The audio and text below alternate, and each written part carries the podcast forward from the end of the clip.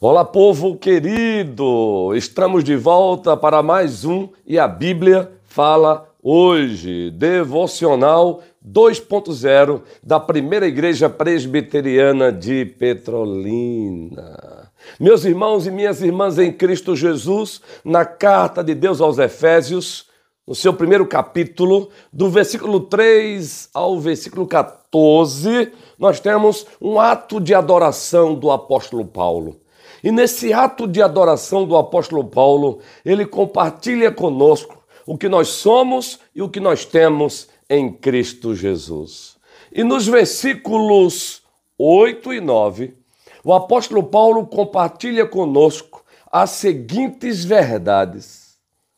As verdades de que em Cristo Jesus nós temos o perfeito conhecimento, a perfeita sabedoria, a perfeita revelação que nos direciona ao perfeito e supremo propósito da vida, que consiste em vivermos em Deus, com Deus e para a glória de Deus. Em vivermos em Cristo, com Cristo e para a glória de Cristo. Assim se encontram os dois versículos citados.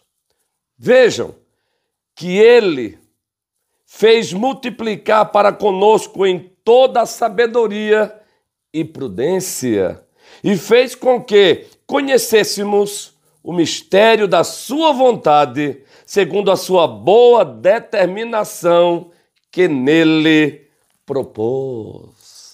Em Cristo Jesus, nós temos o perfeito conhecimento, a perfeita sabedoria, a perfeita revelação que nos direciona, que nos conduz para o perfeito e supremo propósito da vida. Como já dissemos, vivermos em Deus, com Deus e para a glória de Deus. Vivermos em Cristo, com Cristo e para a glória de Cristo.